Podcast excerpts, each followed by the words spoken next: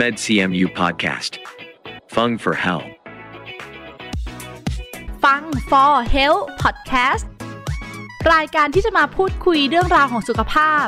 และแบ่งปันประสบการณ์จากแพทย์ผู้เชี่ยวชาญ ในสาขาต่างๆ ของคณะแพทยศาสตร์ มหาวิทยาลัยเชียงใหม่ เพราะสุขภาพที่ดี เริ่มได้จากตัวเรา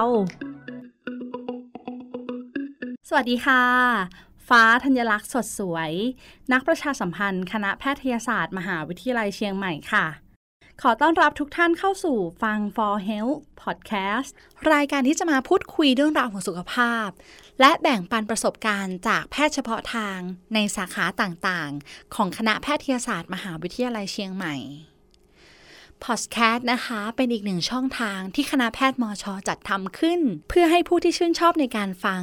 และรักในการดูแลสุขภาพ ได้เข้าถึงข้อมูลที่ถูกต้องในการดูแลตัวเองและคนที่คุณรักค่ะ สำหรับหัวข้อที่จะมาพูดคุยกันในวันนี้นะคะ เป็นเรื่องของการใช้ประโยชน์กัญชา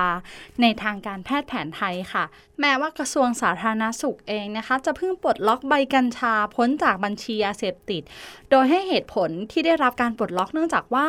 สรรพคุณของกัญชาให้ประโยชน์อย่างมากมายค่ะ ก็จะทำให้เกิดการเอื้อประโยชน์ทางด้านการแพทย์ ในการนำไปศึกษาถึงสรรพคุณของกัญชาในการรักษาอาการเจ็บป่วย และเพื่อส่งเสริมคุณภาพชีวิตของผู้ป่วยให้ดีขึ้น แต่ก็ยังเกิดความเข้าใจคลาดเคลื่อน และเกิดข้อสงสัยมากมายเกี่ยวกับการใช้กัญชาทางการแพทย์ ไม่ว่าจะเป็นเรื่องของน้ำมันกัญชาตำรับยาที่มีกัญชาผสมนะคะ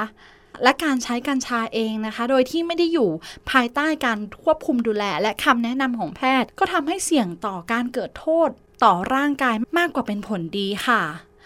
ซึ่งผู้ที่จะมาให้ข้อมูลกับเรานะคะ นั่งอยู่ตรงนี้แล้วค่ะ ขอต้อนรับแพทย์แผนไทยประยุกต์นภัสกรคงภาษี ผู้ช่วยหัวหน้าศูนย์การแพทย์แผนไทย และการแพทย์ผสมผสาน ศูนย์ความเป็นเลิศทางการแพทย์ คณะแพทยศาสตร์ มหาวิทยาลัยเชียงใหม่ สวัสดีค่ะ คุณหมอ สวัสดีครับ ค่ะ คุณหมอคะอย่างที่เกรินเข้ารายการเลยนะคะ อยากให้คุณหมอเล่าให้พวกเราฟังค่ะว่ากระแสการใช้กัญชา ทางการแพทย์ในปัจจุบันเนี่ยเป็นยังไงบ้างคะครับสำหรับในบ้านเรานะครับหลังจากที่มีการปลดล็อกกัญชาให้สามารถใช้ทางการแพทย์ได้นะครับ จากพรบยาเสพติดให้โทษฉบับที่7นะครับเมื่อปี 2562 เนาะซึ่งก็ล่วงเลยเข้ามาเข้าสู่ปีที่ 3 นะครับค่ะอ่า จริงๆ ตัวของนโยบายเนี่ยถูกผลักดันให้มีการใช้กัญชาทางการแพทย์ใน 2 รูปแบบนะครับ คือการใช้กัญชาทางการแพทย์แผนปัจจุบันกับทางการแพทย์แผนไทยนะครับค่ะซึ่ง 2 รูปแบบเนี้ยจัดตั้งแยกกันนะครับ เป็นคนละคลินิกนะครับ ซึ่งคุณผู้ฟังหลายท่านเนี่ยอาจจะเกิดข้อสงสัยแล้วก็เข้าใจคลาดเคลื่อนอยู่นะครับ วันนี้เราก็จะมาพูดคุย แล้วก็ทำความเข้าใจกันให้ชัดเจนนะครับ คุณหมอคะแล้วนโยบายการใช้กัญชาทางการแพทย์ ระหว่างน้ำมันกัญชา และก็ตำรับยาที่มีกัญชาผสมสองตัวนี้แตกต่างกันยังไงคะครับสำหรับนโยบายกัญชาทางการแพทย์ในประเทศเรานะครับค่ะก็จะถูกแบ่งออกเป็น 2 รูปแบบนะครับก็คืออาการรักษาด้วยกัญชาทางการแพทย์แผนปัจจุบันนะครับกับค่ะการรักษาด้วยกัญชาทางการแพทย์แผนไทยนะครับค่ะซึ่งทั้งสองแบบเนี้ยจะแยกออกกันชัดเจนนะครับ ซึ่ง ขอบเขตการรักษานะครับ กลุ่มผู้ป่วยก็ต่างกันนะครับ รวมไปถึงรูปแบบของยาที่ใช้ด้วยนะครับ ซึ่งเมื่อกี้ที่พิธีกรสอบถามมาก็คือเป็นลักษณะรูปแบบของยาที่ใช้นะครับค่ะถ้าเป็นตัวของน้ำมันกัญชา หรือสารสกัดบริสุทธิ์เนี่ยก็จะเป็นการใช้กัญชาทางการแพทย์แผนปัจจุบัน นะครับค่ะแต่ถ้าเป็นยาตำรับที่เข้ากัญชาก็จะเป็นลักษณะของการใช้ยาทางการแพทย์แผนไทยนะครับ ซึ่งค่ะก็จะมีด้วยกันถึง 16 ตำรับนะครับค่ะ ถ้าจะให้มาเล่าถึง 16 ตำรับวันนี้นะคะ เวลาเราไม่พอแน่ ๆ เลยค่ะ คุณหมอคะครับขอให้คุณหมอเล่าให้เราฟังถึงตำรับเด่นๆเลยค่ะ อย่างแรกคืออะไรคะคุณหมอคะอย่างแรกนะครับก็ตัวพระเอกของเราเลยนะครับ ก็คือยาที่ชื่อว่าสุขสายญาตินะครับค่ะเอ่อ ฟังจากชื่อแล้วนะครับ สายญาติแปลว่า นอนนะครับค่ะสุขค่ะ แปลว่า นอนอย่างมีมีความความสุขสุขอ่าค่ะใช่ครับ ชื่อยาก็แปลว่าทำให้เรานอนหลับได้สบายนะครับ รวมไปถึงเจริญอาหารด้วยนะครับ กินอิ่มหลับสบายนะครับแค่สุขภาพชื่อยาแข็งแรงมีความเป็นตำรับความเป็นไทยแล้วนะคะอ่าใช่ครับก็ ใช่เลยที่เรียกว่าตำรับยาแผนไทยที่มีกัญชาผสมอ่าใช่ครับ ชื่อแรกมาที่คุณหมอพูดให้เราฟังก็คือ ยาศุขไสยาศน์นะคะครับค่ะแล้วจากนั้นล่ะคะอ่าตัวต่อไปที่น่าสนใจก็จะเป็นยาที่ชื่อว่ายาทำลายพระสุเมรุนะครับพระสุเมรุก็หมายถึงเขาพระสุเมรุนะครับทำลายก็คือทำให้ถล่มลงมาเลยนะครับอืมซึ่งสรรพคุณยาเนี่ยก็ค่อนข้าง ร้อนนะครับ เพราะว่าค่ะมีตัวของพริกไทยผสมอยู่ค่อนข้างเยอะนะครับ สามารถช่วยกระจายลมแล้วก็ขับธาตุได้ในร่างกายนะครับ ซึ่งก็จะเหมาะกับผู้ป่วยที่อ่อนแรงนะครับอัมาพาตครึ่งซีกพวกนี้นะครับ สามารถใช้ตัวยาตรงนี้ช่วยในการรักษาได้ นอกจากนี้มีตำรับไหนอีกบ้างคะที่ฮอตฮิตน่าสนใจมาก ๆ เลยครัค่ะบคุณหมอคะที่น่าสนใจก็จะมีกลุ่มของยาทาริดสีดวงทวารหนัก และโรคค่ะผิวหนังนะครับ ซึ่งตรงนี้เนี่ยเป็นลักษณะยาใช้ภายนอกนะครับอืมเป็นน้ำมันทานะครับ ซึ่งผสมแล้วก็สกัดตัวของตำรับยาเนี่ยมีสรรพคุณที่ช่วยในการรักษาริดสีดวงทวารหนักนะครับ รวมไปถึง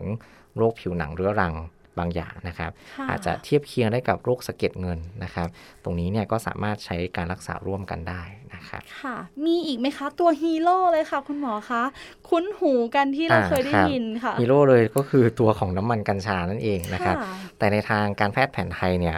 เราจะใช้เป็นตำรับน้ำมันกัญชานะครับที่เป็นสูตรของหมอพื้นบ้านนะครับ ซึ่งตอนนี้เนี่ยก็จะใช้สูตรของอาจารย์หมอเดชาอยู่นะครับ ซึ่งเป็นลักษณะการสกัดกัญชาใน น้ำมันมะพร้าวนะครับซึ่งทำให้สารสำคัญออกมาละลายอยู่ในน้ำมันมะพร้าวนะครับ ซึ่งมีความปลอดภัยในการใช้ค่อนข้างสูงนะครับค่ะเพราะว่าสารสกัดจะไม่เข้มข้นมากครับ ใช้รักษาได้ทั้งเรื่องของอาการนอนไม่หลับนะครับค่ะปวดเรื้อรังนะครับ ปวดศีรษะไมเกรน รวมไปถึงช่วยให้เจริญอาหารได้นะครับ ที่คุณหมอเล่าให้พวกเราฟังมานะคะ น่าสนใจทั้งนั้นเลย แต่ผู้ฟังคะไม่สามารถหาซื้อได้นะคะ ถูกต้องครับค่ะยาต้องถูกสั่งจ่ายโดยแพทย์นะครับอืมที่อบรมแล้วก็มีใบอนุญาตในการใช้กัญชาทางการแพทย์เท่านั้นนะครับค่ะที่เราได้ยินกันล่ะคะน้ำมันกัญชาเยอะมากครับจะเป็นลักษณะของการนำเข้ามาขายนะครับค่ะซึ่ง ซึ่งตรงนี้เนี่ย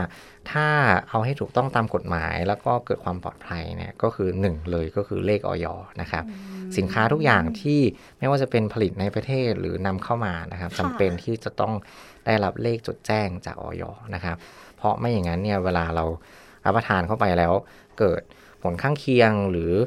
เกิดเอ่ออาการที่มันไม่พึงประสงค์ขึ้นมาเนี่ยแล้วถึงขั้นต้องมีการชดใช้ค่าเสียหายหรือฟ้องร้องกันเนี่ย กฎหมายจะไม่คุ้มครองนะครับเพราะว่ามันไม่มีเลขของออยไว้นะครับ แล้วสำหรับผู้ฟังที่อยากจะรักษาอย่างถูกต้องปลอดภัยตามการรักษาของแพทย์นะคะ แนวทางของการดำเนินงานของทางศูนย์เป็นยังไงบ้างคะ อยากให้คุณหมอเล่าให้พวกเราฟังหน่อยค่ะ ครับสำหรับแนวทางการจัดตั้งคลินิกกัญชาทางการแพทย์แผนไทยนะครับค่ะที่ศูนย์การแพทย์แผนไทยของเราเนี่ยก็ได้รับนโยบายมานะครับ แล้วก็ดูศึกษาถึงแนวทาง วิธีการรับคนไข้เข้ามารักษานะครับค่ะซึ่งตรงนี้เนี่ยจะมีข้อจำกัดค่อนข้างเยอะนะครับ เพราะว่าอย่างที่เอ่อทางพิธีกรแจ้งว่าไม่ใช่ใครก็ได้ทุกคนก็ได้ค่ะที่จะสามารถเข้ามารับยากัญชานะครับ ซึ่งทุกเคสต้องผ่านกระบวนการนัดนะครับไม่สามารถ walk in เข้ามาอืมแล้วก็จะขอตรวจแล้วก็รับยาได้เลยเนาะต้องนัดหมายค่ะล่วงหน้านะครับ เพราะว่า เรามีเอกสารที่ต้องเตรียมค่อนข้างเยอะนะครับค่ะรวมไปถึงผลตรวจทางห้องปฏิบัติการด้วยนะครับอืมซึ่งพอพูดถึงเรื่องนี้แล้วเนี่ยก็อาจจะแซมๆเข้ามาเกี่ยวกับเรื่องของเออข้อห้ามที่เราไม่รับเข้ามาในคลินิกเลยนะครับค่ะข้อห้ามอะไรบ้างคะที่ทำให้ไม่สามารถรับผู้ป่วยเข้ามาในคลินิกได้ ได้ครับ อย่างแรกเลยนะครับก็คือผู้ป่วยที่มีภาวะการทำงานของตับและไตที่ผิดปกตินะครับอืมหรือพูดง่ายๆก็โรคตับโรคไตเรื้อรังนั่นเองนะครับค่ะซึ่งซึ่งคนไข้กลุ่มนี้เนี่ยพอภาวะการทำงานของตับและไตไม่ดีปุ๊บมันส่งผลเกี่ยวกับกระบวนการกระจายยาในร่างกายนะครับ ซึ่งค่ะยาที่เขารับประทานรักษาโรคเดิมของเขาเนี่ยมันจะเกิดการตีกันนะครับหรือเราเรียกว่าอันตรกริยาระหว่างยาแผนปัจจุบันกับยาสมุนไพรซึ่งตรงนี้เนี่ย มันค่อนข้างซีเรียสนะครับค่ะซึ่งถ้าบางหลาย ๆ ท่านมองข้ามเนี่ยมันก็เป็นปัญหาหรือเป็นอันตรายต่อชีวิตได้เลยเหมือนกัน ได้ฟังคุณหมอพูดเราได้ยินถึงคำว่า ข้อห้ามเลยที่ไม่สามารถเข้ามา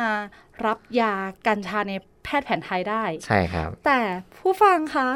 อาจจะมีนะคะบางท่านที่ไปหาซื้อมาแล้ว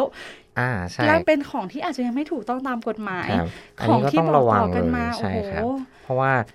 จริงๆเอ่อ คนไข้กลุ่มเนี้ยครับต้องอาศัยการตรวจเลือดนะค่ะหรือว่าผลทางห้องปฏิบัติการ ซึ่งคุณหมอแผนปัจจุบันเนี่ยหรือแพทย์เจ้าของไข้ก็มักจะนัดอยู่แล้วนะครับ ราย 3 เดือน 6 เดือนเพื่อที่จะตามอาการนะครับค่ะในระหว่างเนี้ยถ้าเกิดว่าเราไม่เชื่อฟังอาจจะแบบซนหรือว่ามีความอยากที่จะลองผลิตภัณฑ์เนี้ยไปซื้อมานะครับ ซึ่งก็ลองชั่งน้ำหนักดูนะครับ ว่าอืมจะมีผลเสียมากกว่าผลดีหรือเปล่านะครับค่ะหรือไม่อย่างนั้นถ้าอยากให้ชัวร์จริง ๆ นะครับ ปรึกษาคุณหมอเจ้าของไข้ได้นะครับค่ะซึ่งทุกวันนี้เนี่ยเอ่อมันมีสิทธิ์ของผู้ป่วยนะครับในการเข้าถึงการการรักษานะครับค่ะเรามีสิทธิ์ที่จะสงสัยหรือตั้งคำถามเกี่ยวกับการรักษาที่เราเรามีอยู่ในตอนนี้ว่าเราขอตรงนั้นเพิ่มเติมค่ะตรงนี้เพิ่มเติมได้ไหมนะครับ ถ้าแพทย์เจ้าของไข้ลงความเห็นแล้วว่าทำได้เราทำได้นะครับ แต่อันไหนที่ค่ะดูแล้วมีความเสี่ยงสูงแพทย์ก็จะ ไม่แนะนำให้ทำนะยังคไงรับก็ตามการปรึกษาแพทย์เจ้าของไข้สำคัญที่สุดนะถูคะกต้องครับได้ยาตัวไหนนอกเหนือจากที่คุณหมอเจ้าของไข้รักษาครับก็แล้วเราอยากอย่าเพิ่งจะใช้อ่าใช่มามาครับปรึกษาก่อนนะใช่คะถูกต้องครับเพราะค่ะว่าเราไปซื้อเองเนี่ยมันเสี่ยงสูงมาก ๆ เลยอย่างที่แจ้งไปนะค่ะครับนอกจากนี้ยังมีกลุ่มไหนอีกคะคุณหมอคะอะ ง่ายๆเลยก็คือตั้งครรภ์นะครับ แล้วก็ค่ะให้นมบุตรตรงนี้ก็ไม่ได้เหมือนกัน แล้วก็กลุ่มของคนไข้โรคเรื้อรังที่ควบคุมอาการได้ไม่ค่อยดีนะครับ เช่นเบาหวานนะครับค่ะความดันไขมันพวกนี้นะครับโอ้โหเป็นอยู่แต่ค่าน้ำตาลสูงริบลิ่วตลอดเวลานะครับ หมอไม่ปรับยาสักทีแบบนี้นะครับค่ะหรือคนไข้กลุ่มโรคความดันโลหิตสูง มาโรงพยาบาลเมื่อไหร่ก็160 170ตลอดไม่เคยลงนะครับค่ะกลุ่มนี้เนี่ย ก็จะถูกจัดอยู่ในคนไข้เสี่ยงสูงที่ไม่สามารถเข้ารับบริการได้นะครับอืมโหได้ฟังคุณหมอพูดแบบนี้นะคะทำให้เรากลับมานึกย้อนเลยว่า ยาที่เราเคยได้ยินนะเราไม่เคยรู้เลยว่าสามารถใช้กับผู้ป่วยกลุ่มนี้ได้จริงหรือเปล่า อ่าใช่ครับเพราะว่าเนื่องจากหลักฐานทางวิทยาศาสตร์เนาะหรือว่า evidence base นะครับค่ะมันก็ยังมีค่อนข้างน้อยนะ เราถือว่าเป็นยาใหม่นะครับ ซึ่งเรากำลังดำเนินการมาได้ในช่วง 1-2 ปีนะครับ ซึ่งข้อมูลเนี่ยก็ทยอยเก็บกันไปเรื่อยๆนะครับ อันไหนที่ใช้แล้วมันมีผลข้างเคียงเยอะนะครับ เราก็อัปเดตข้อมูลแล้วก็งดใช้ไปนะครับ ซึ่ง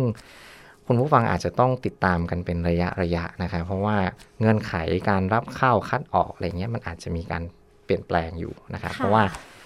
ก็ยังอยู่ในช่วงที่นำ องค์ความรู้มาใช้นะครับค่ะซึ่งอย่างที่บอกไปว่ามันค่อนข้างใหม่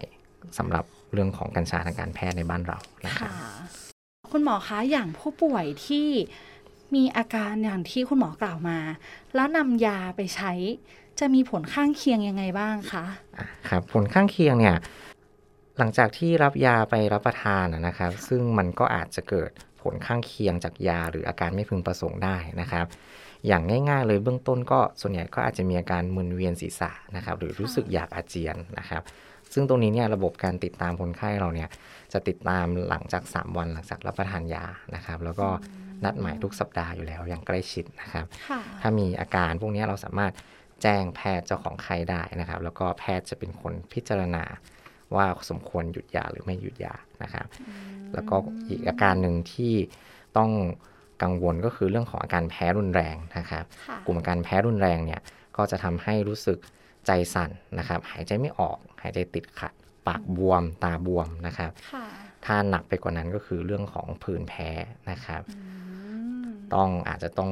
ให้การรักษาที่มากขึ้นเลย แล้วก็ต้องหยุดยาทันทีเองเลยนะครับค่ะถือว่าเป็น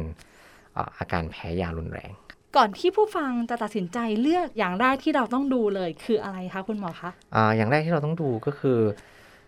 ผลิตภัณฑ์ทางกัญชาหรือยาทางกัญชาเนี่ยไม่สามารถซื้อขายได้ตามท้องตลาดโอ้โหนะครับแค่อย่างแรกมาก็อันนี้นะครับหนึ่งอย่างนะครับ แต่แต่แรกถ้ามาก็ไม่น่าเชื่อถืออ่าเพราะใช่ว่าครัเราบซื้อขายกันง่ายได้เหลือเกินอย่างเงี้ยถูกค่ะต้องครับเพราะว่าลักษณะการเข้าถึงกัญชาทางการแพทย์ในปัจจุบันเนี่ยตามกฎหมายคือเราไม่สามารถซื้อขายได้ตามท้องตลาดนะครับโอ้ค่ะต้องถูก สั่งจ่ายโดยแพทย์ที่มีใบอบรมเรื่องของการใช้กัญชาทางการแพทย์เท่านั้นนะครับ รวมไปถึงเภสัชกรที่จ่ายยาให้ด้วยนะครับค่ะแล้วก็รวมไปถึงสถานที่จำหน่ายด้วยนะครับ เพราะว่าเอ่อแต่ละที่ที่จะจำหน่ายเนี่ยต้องทำเรื่องขออนุญาตนะครับค่ะตั้งแต่ใบอนุญาตขออครอบครองนะครับ ขอค่ะจำหน่ายนะครับ โอ้ไม่ถ้าใครง่ายอย่างที่เราใช่เข้าครับถึงกันถ้าใครจะนผลิตเนี่ยก็ต้องขออนุญาตผลิตด้วยนะครับค่ะในส่วนของโรงพยาบาลเราเนี่ย ก็ขออนุญาตเป็นผู้จำหน่ายนะครับค่ะอ่าผู้ผลิตเนี่ยเราก็รับมาจากโรงงานที่ได้รับการอนุญาตแล้วนะครับ แล้วก็นำยามาจำจ่ายให้กับผู้ป่วยได้ค่ะนะครับก็อย่างที่คุณหมอย้ำให้เราฟังตั้งแต่เข้ารายการตำรับ 16 ตำรับที่พูดถึงไม่โดยสามารถหาซื้อไม่ได้สามารถหาซื้อใช่ได้ครับนะคะ นั่นนั่นแหละค่ะคือเหตุผลที่อยากจะทำให้มาถามคุณหมอเลยว่าการเข้าถึงที่ง่ายดายเนี่ย อาจจะไม่ถูกต้องตั้งแต่ข้อแรกแล้วค่ะ ใช่ครับ เพเพราะราะว่าว่าค่ะมันมันเสี่ยงสูงมากนะครับ การที่เราซื้อยารับประทานเองเนี่ยค่ะแล้วเป็นยากลุ่มอันตรายนะครับ มันอาจจะทำให้เกิดอันตรายกริยากันระหว่างกับยาที่เราทานที่เป็นประจทานอยู่ค่ะำซึ่งคนไข้ส่วนใหญ่ที่หาทานยากัญชาเนี่ยก็มักจะเป็นโรคเรื้อรังหรืออยู่แล้วโรคที่ใช่ไหมคะซับซ้อนนะครับอืมใช่ ไม่ว่าจะเป็นเรื่องของมะเร็งนะครับค่ะอ่า กลุ่มผู้ป่วยที่เป็นพาร์กินสัน หรือค่ะกลุ่มผู้ป่วยที่มีอาการทางโรคระบบประสาทพวกเนี้ยนะครับค่ะซึ่งการรักษาค่อนข้างซับซ้อนนะครับ อยากให้ปรึกษาแพทย์เจ้าของไข้ก่อนทุกกรณีนะครับ ก่อนที่จะเข้ารับจะใช้ยากัญชามานะครับ แล้วข้อต่อมาค่ะออยคือสิ่งที่สำคัญมากเลยใช่ไหมคะอ่าใช่ยาตัวครับที่เราจะใช้ ถูกต้องครับ การที่ออยจะพิจารณาเลขให้กับผลิตภัณฑ์ทางกัญชาเนี่ย ก็ไม่ใช่เรื่องง่ายนะครับค่ะเพราะว่าออยเขาจะขอดูเอกสารการผลิตของเรานะครับ ว่าการผลิตของเราเนี่ยได้รับอนุญาตหรือเปล่านะครับค่ะเอาผลิตภัณฑ์เราไปตรวจสารสำคัญนะครับ ตรวจเสร็จแล้วก็จะได้เลขออกมานะครับ ซึ่งการขายก็ไม่สามารถวางขายได้ตามท้องตลาดทั่วไปเนาะต้องอยู่ในสถานที่ที่มีใบอนุญาตจำหน่ายเท่านั้น ซึ่งในที่นี้ก็หมายความถึงคลินิกหรือโรงพยาบาลที่ได้รับอนุญาต แล้วจ่ายโดยใครจ่ายโดยแพทย์ หรือแพทย์แผนไทยที่ อบรม เฉพาะเกี่ยวกับเรื่องของการจ่ายกัญชาอีกทีหนึ่งด้วยนะครับเพราะจะเห็นว่าโครงสร้างมันค่อนข้างซับซ้อน แล้วก็ถูกทำให้เข้าถึงแต่มีข้อจำกัด เพราะว่าผู้ป่วยที่เข้ามารับทุกคนเนี่ย